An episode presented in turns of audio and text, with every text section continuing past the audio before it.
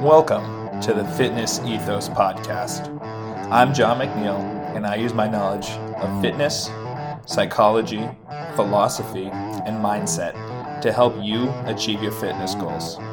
Join me each weekday as I discuss a new topic related to achieving the appropriate health and fitness mindset. Hey guys, welcome back. I'm Jon McNeil, and today I want to talk about the importance of optimizing sleep. Now, I know what you're thinking, and you're probably thinking, well, what does sleep have to do with the fitness mindset and losing weight and having a shredded six pack? Well, it's probably the most important thing for all of that, in my opinion. It is probably the single biggest pillar that if you move, you will see just night and day improvement It's kind of a pun, so sorry about that. But what day, let me ask you this question. What day do you think has the most heart attacks? So, didn't hear the answers you shouted out. Hate to break that to you. But according to Dr. Matthew Walker, who wrote the book Why We Sleep, which is highly, highly recommend reading it, very fascinating book. But the day with the most heart attacks is the day where we lose sleep. And I'm in Arizona, so I get confused at which one it is. But it's when we spring forward, it's when the clocks move forward and we all lose an hour. People outside of Arizona and a couple other states, they lose an hour of sleep. And what that does is it really does impact you because those are the days where people have the most heart attacks. Losing sleep, not having the appropriate amount of sleep, increases the level of cortisol, which is basically stress. And obviously, stress can cause heart attacks. So it's interesting to see that the impact of losing one hour of sleep can that that can have on a person. So really, sleep it does impact everything from hormones to stress to willpower and appetite. And how are you going to be successful in your weight loss journey if you don't have some form of willpower and appetite suppressant? Now, I know this is, you know, personal story. I know when I don't get sleep, like after a night of drinking, go out, won't get back to sleep till three or four, and you know my body. I, I wake up pretty early for work. I mean, I start my shift at six thirty every day, so I can't sleep in like I used to as a as a high schooler, where I'd be able to sleep till two p.m. or three p.m. comfortably. If I go to sleep at four, I'm still waking up at eight or nine. So I get five hours of sleep. It probably wasn't great because there's alcohol in my system. I don't feel great the next day. The last thing I'm going to do then is work out, which it's pretty obvious there. But what else you don't realize is when you don't get that sleep, you don't have the willpower or as much willpower to say no to the unhealthy foods. Like I may go into the day saying, yeah, I'll be healthy this Sunday, you know, I'm gonna eat salad, whatever the case is. But if I don't get sleep, I'm less likely to follow that. And that's because really sleep impacts appetite, willpower, stress hormones, and all that impacts the decisions you make. So if you're not getting the appropriate amount of sleep, your decision making process is inhibited. I think it was something like one night of four hours of sleep is equivalent of being over the limit of drinking.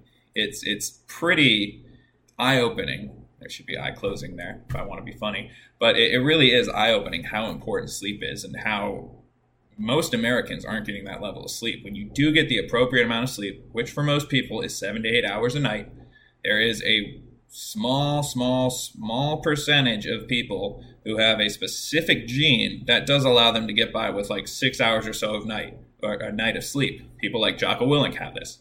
You probably don't. So aim for seven to eight hours of sleep every night. And you'll really start to see improvements just in I mean, first of all, your metabolism might increase if you if you're going from like four hours of sleep to eight hours of sleep. Your body will be more efficient with its processes again, your hormones will be more regulated. So if you're a guy, that may mean a higher testosterone level, which usually means more energy, more sex drive, more drive to work out. All that stuff from just getting extra sleep. Like if if you're getting an hour workout every day and you're getting 4 hours of sleep, I would probably say to stop working out and get extra sleep. that's how impactful it would be. You'd probably see more results from actually sleeping than actually working out there. It's how interesting it is. So, just some extra advice here, uh, where possible.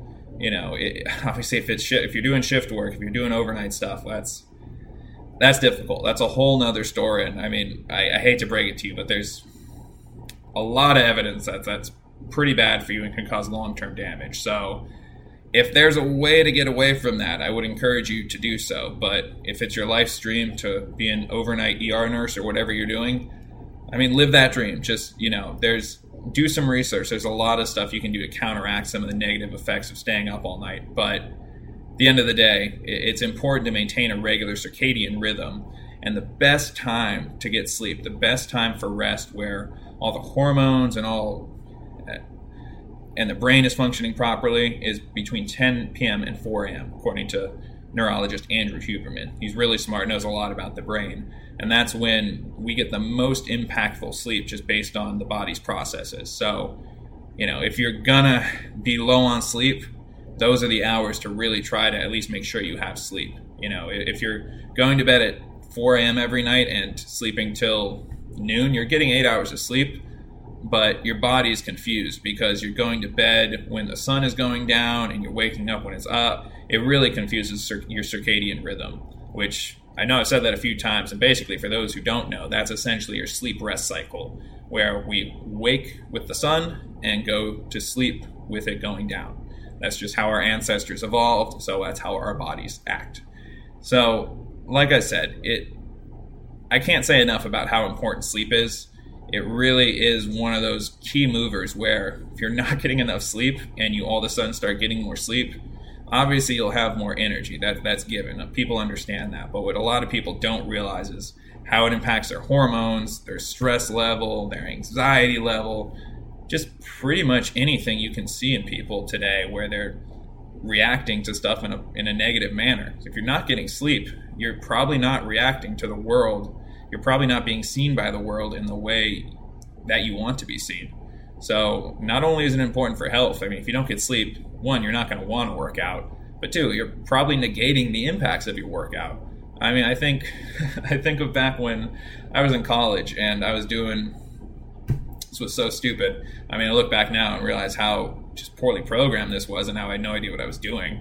And my friend and I, my roommate, we'd get up at 6:30 every day and We'd go to the gym before our nine o'clock class. We'd lift some weights. It was great.